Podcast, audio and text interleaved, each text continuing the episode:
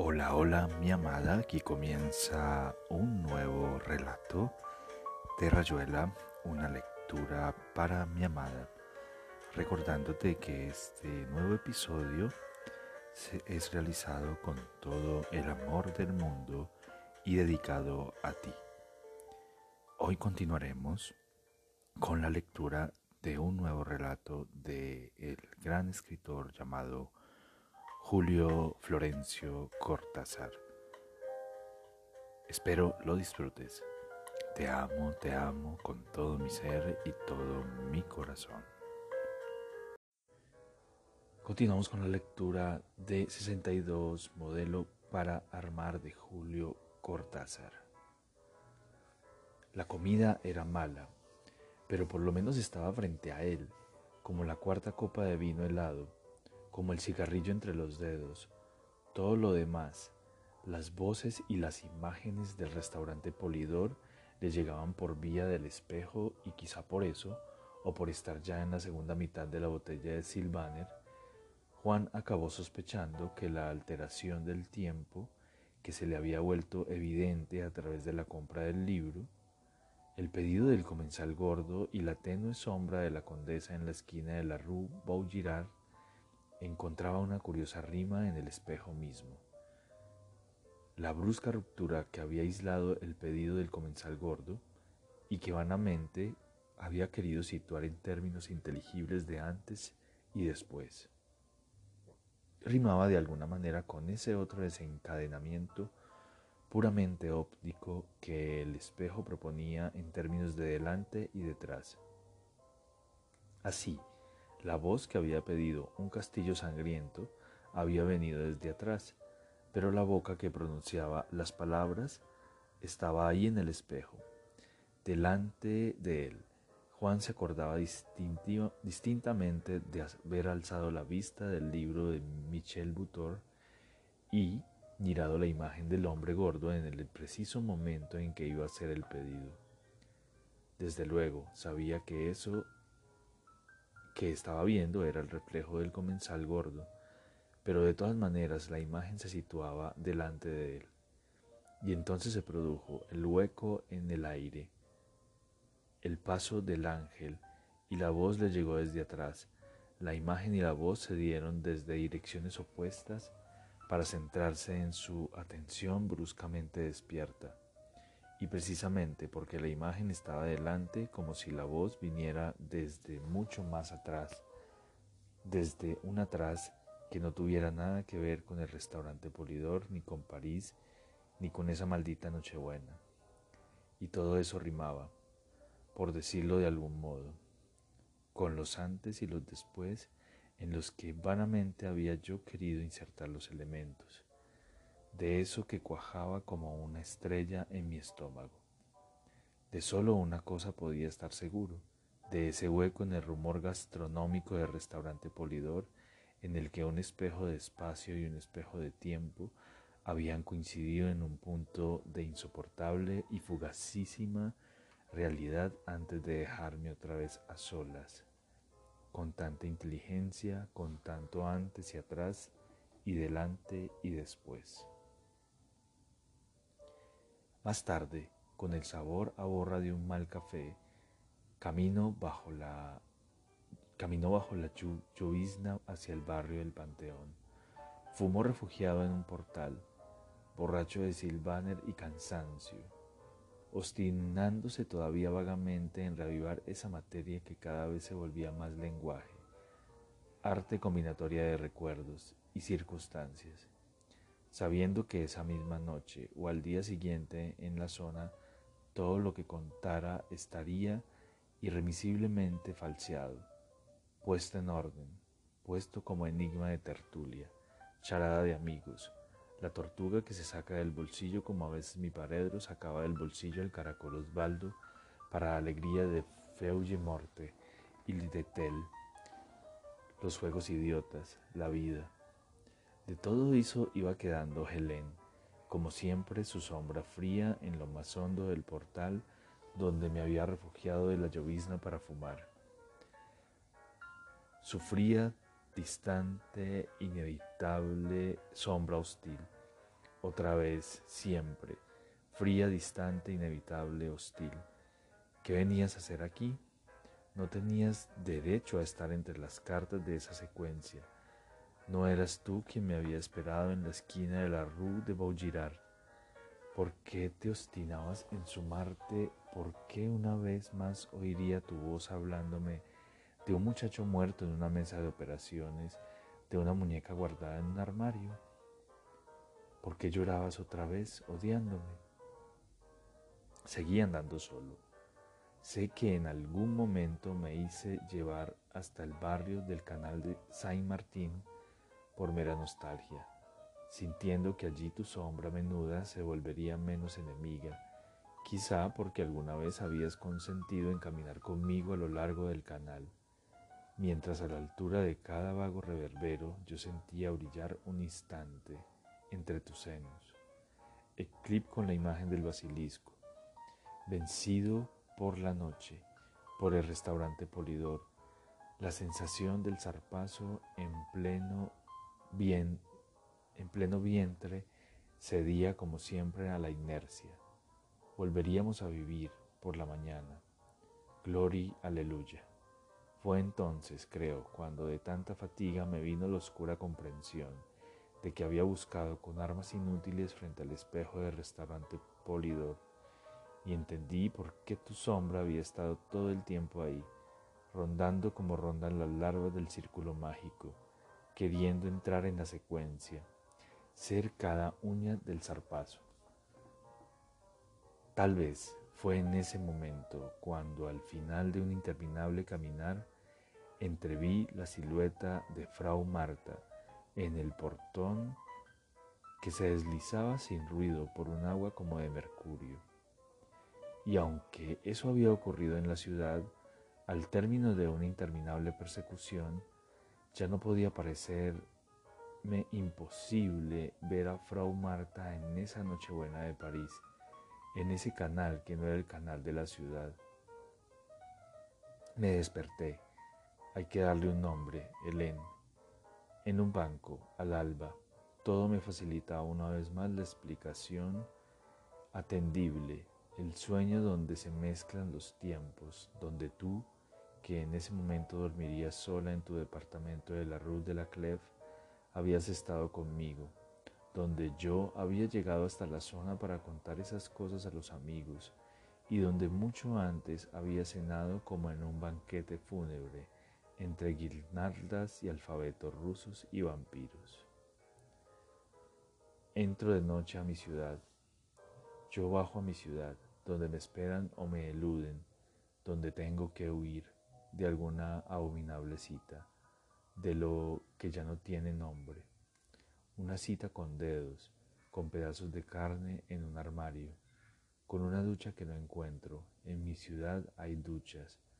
Hay un canal que corta por el medio mi ciudad y navíos enormes sin mástiles pasan en un silencio intolerable hacia un destino que conozco pero que olvido al regresar hacia un destino que niega mi ciudad, donde nadie se embarca, donde se está para quedarse, aunque los barcos pasen y desde el liso puente alguno esté mirando mi ciudad.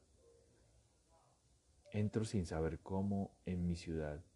A veces otras noches salgo a calles o casas y sé que no es mi ciudad. Mi ciudad la conozco por una expectativa agazapada, algo que no es el miedo todavía, pero tiene su forma y su perro, y cuando es mi ciudad, sé que primero habrá el mercado con portales con tiendas y con tiendas de frutas.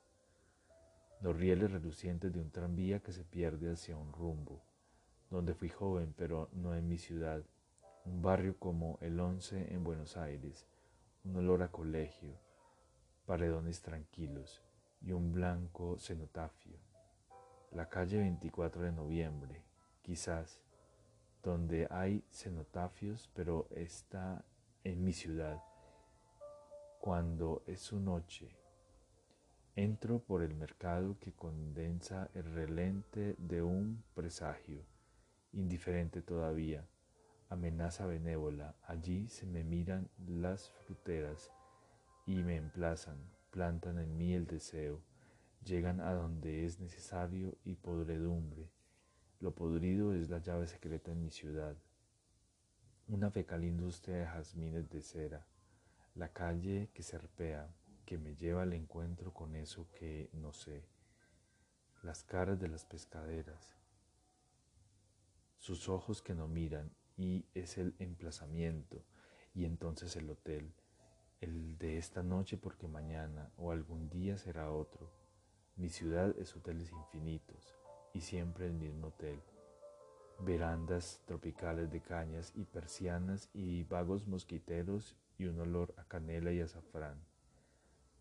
Habitaciones que siguen con sus empapelados claros, sus sillones de mimbre y los ventiladores en un cielo rosa, con puertas que no dan a nada, que dan a otras habitaciones donde hay ventiladores y más puertas eslabones secretos de la cita, y hay que entrar y seguir por el hotel desierto y a veces en un ascensor.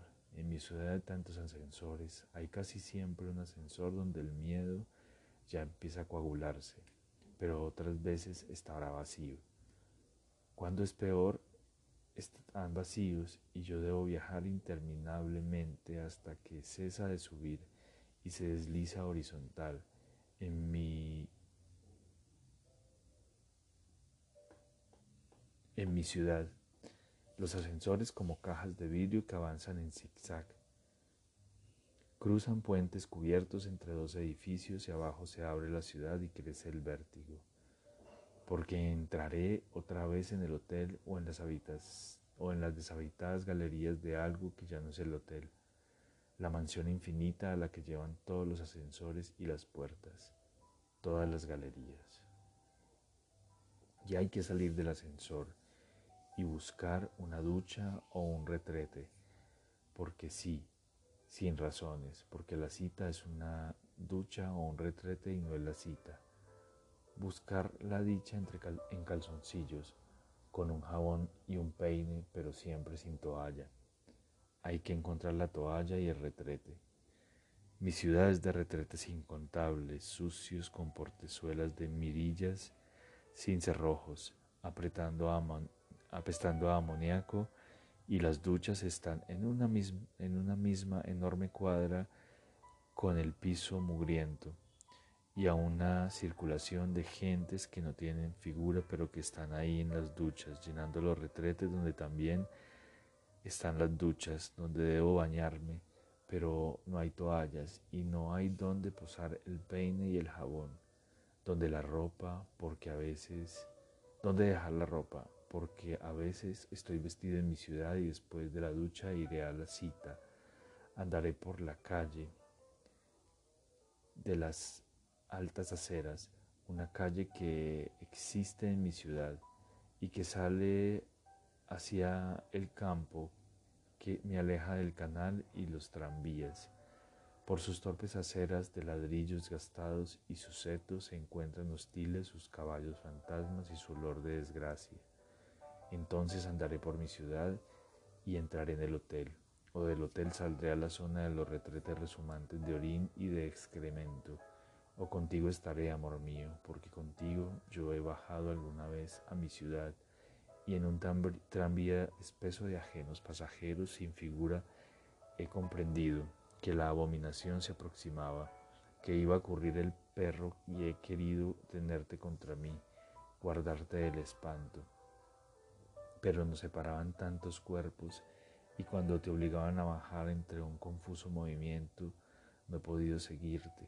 He luchado con la goma insidiosa de solapas y caras, con un guarda impasible y la velocidad y campanillas, hasta arrancarme en una esquina y saltar y estar solo en una plaza del crepúsculo y saber que gritabas y gritabas perdida en mi ciudad, tan cerca e inhallable, para siempre perdida en mi ciudad, y eso era el perro, era la cita, inapelablemente era la cita, separados por siempre en mi ciudad, donde no habría hoteles para ti, ni ascensores, ni duchas, un horror de estar sola mientras alguien se acercaría sin hablar más que sin hablar para apoyarte un dedo pálido en la boca. O la variante, estar mirando mi ciudad desde la borda del navío sin mástiles que atraviesa el canal. Un silencio y un suspendido deslizarse hacia ese rumbo que no alcanzaremos. Porque en algún momento ya no hay barco. Todo es andén y equivocados trenes. Las perdidas maletas, las innúmeras vías y los trenes inmóviles que bruscamente se desplazan y ya no es el andén. Hay que cruzar para encontrar el tren y las maletas se han perdido y nadie sabe nada.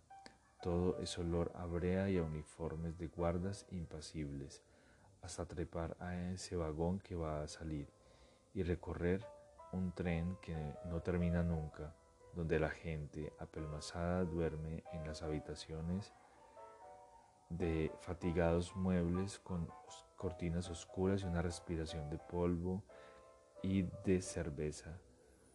Y habrá que andar hasta el final del tren porque en alguna parte hay que encontrarse, sin que se sepa quién. La cita era con alguien que no se sabe y se han perdido las maletas y tú. De tiempo en tiempo estás también en la estación, pero tu tren es otro tren, tu perro es otro perro. No nos encontraremos. Amor mío, te perderé una otra vez en el tranvía o en el tren. En calzoncillos correré por entre gentes apiñadas y durmiendo durmiendo en los compartimientos donde una luz violeta ciega los polvorientos paños, las cortinas que ocultan mi ciudad.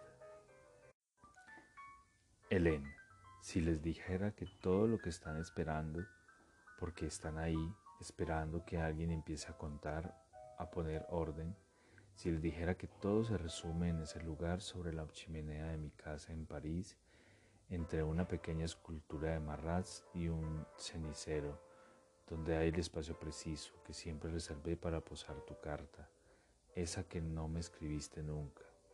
Si les dejara, si les dijera de la esquina de la rue de la Estrapade, donde te esperé a medianoche en la llovizna, dejando caer una colilla tras otra en el, en el charco sucio donde termina una estrella de saliva. Pero contar, tú lo sabes, sería poner en orden como quien diseca pájaros, y también en la zona lo saben, y el primero en sonreír sería mi paredro, el primero en bostezar sería Polanco, y también tú. Helen, cuando en lugar de tu nombre fuera poniendo anillos de humo, figuras de lenguaje. Mira, hasta el final me resistiré a aceptar que eso tuvo que ser así. Hasta el final preferiré nombrar a Frau Marta que me lleva de la mano de la Blutgas, donde todavía en su niebla demó el palacio de la condesa. Me obstinaré en sustituir a una niña de París por una de Londres, una cara por otra. Y cuando me sienta acorralado al borde de tu nombre, inevitablemente, porque siempre estarás ahí para obligarme a decirlo, para castigarte y vengarte a la vez en mí y por mí. Se quedará recurso de volver a jugar con Tel, de imaginar entre tragos de Slivovitz que todo sucedió fuera de la zona, en la ciudad si quieres, pero allí puede ser peor, allí pueden matarte, y además estarán los amigos, estarán Calac y Polanco jugando con canoas y laudistas. Estará la noche común, la de este lado, la protectora con periódicos y tel y hora de Greenwich. Helen, ayer me enviaron desde Italia una postal cualquiera con una vista de Bari en colores. Mirándola al revés con los ojos entornados, panal de infinitas celdas centellantes con su orla marina en lo más alto, se diluía en una abstracción de una prolija delicadeza. Entonces recorté un sector donde no sobresalían edificios notables ni avenidas de ilustre anchura.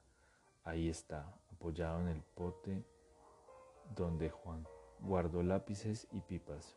Lo miro y no es una ciudad italiana.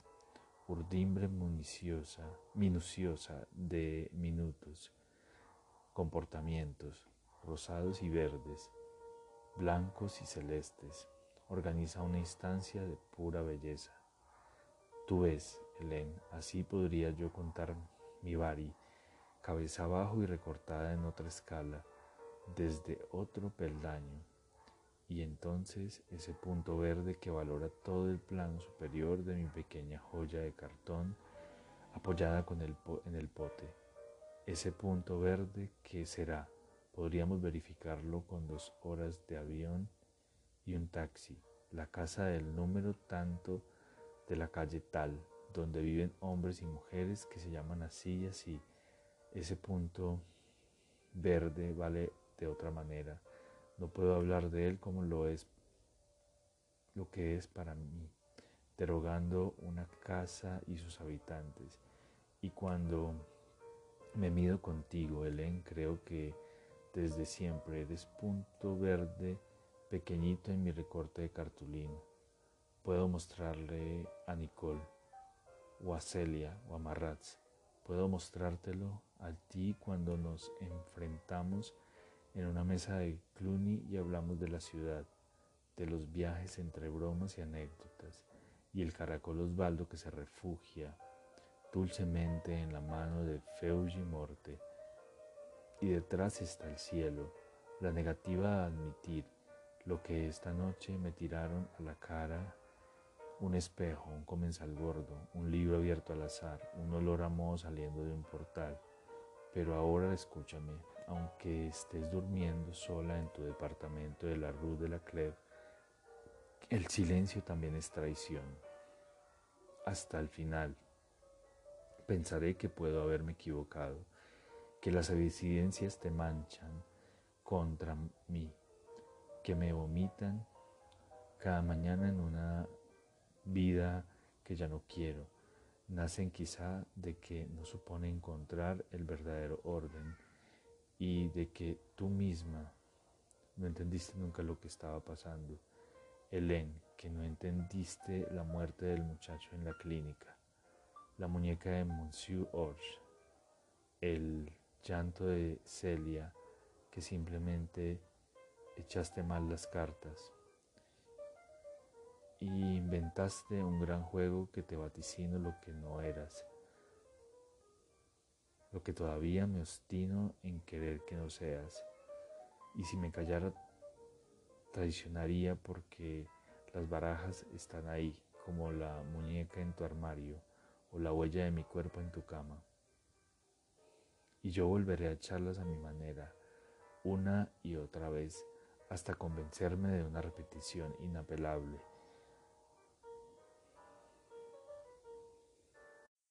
O encontrarte por fin, como hubiera querido encontrarte en la ciudad o en la zona, tus ojos abiertos en esa habitación de la ciudad, tus ojos enormemente abiertos sin mirarme.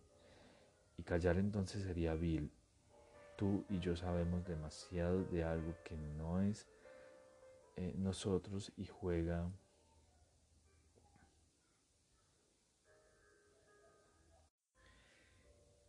y juega estas barajas en las, que, en las que somos espadas o corazones, pero no las manos que las mezclan y las arman. Las arman juego vertiginoso del que solo alcanzamos a conocer la suerte que se, que se teje y desteje a cada lance, la figura que nos antecede, la batalla de azares excluyentes que desde las posturas y las renuncias Perdóname este lenguaje lo único posible. Si me estuvieras escuchando, sentirías con ese gesto grave que a veces te acerca un poco más a la frivolidad del narrador, a ceder a esa moviente armación de redes instantáneas adaptar, aceptarse en la baraja, consentir a eso que nos mezcla y nos reparte. Qué tentación, Helen, qué blanco, qué blando boca arriba sobre un mar en calma. Mira a Celia, mira a Austin, esos alciones flotando en la conformidad. Mira a Nicole, pobrecita, que sigue mi sombra con las manos, pero demasiado sé que para ti vivir es hacer frente, que nunca aceptaste autoridad, aunque solo sea por eso, sin siquiera hablar de mí o de tantos otros que también jugaron los juegos. Me obligo a hacer esto que no escucharás o escucharás irónica, dándome así la razón de, lo, de que lo diga. Ya ves que no hablo para otros, aunque sean otros los que me escuchan. Dime si quieres que sigo jugando con palabras, que también yo las mezclo y las tiro en el tapete. Reina de corazones, ríete una vez más de mí. Dilo, no podía haber impedido, era cursi como un corazón bordado. Yo seguiré buscando el acceso. Helen, cada esquina me verá consultar un rumbo. Todo entrará en la cuenta. La plaza de los tranvías. Nicole, el clip que llevabas. La noche del canal Saint Martín, las muñecas de Monsieur Hoche, la sombra de Frau Marta en la Blue Gasse, lo importante y lo nimio, todo lo, lo barajaré otra vez para encontrarte. Como quiero un libro comprado al azar, una guirnalda con luces y hasta la piedra de hule que buscó Marras en el norte de Inglaterra. La piedra de hule para tallar la estatua de Vercingetorix encargada y pagada a medios por la municipalidad de Arcuey para consternación de vecinos bien pensantes.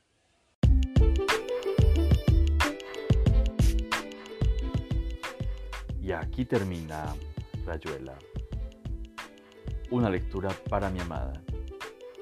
Espero este episodio haya sido de tu agrado. Te amo, te amo, dulce amada, amor de mi vida, te amo, te amo. Espera nuestro próximo episodio. Hasta pronto, te amo, te amo.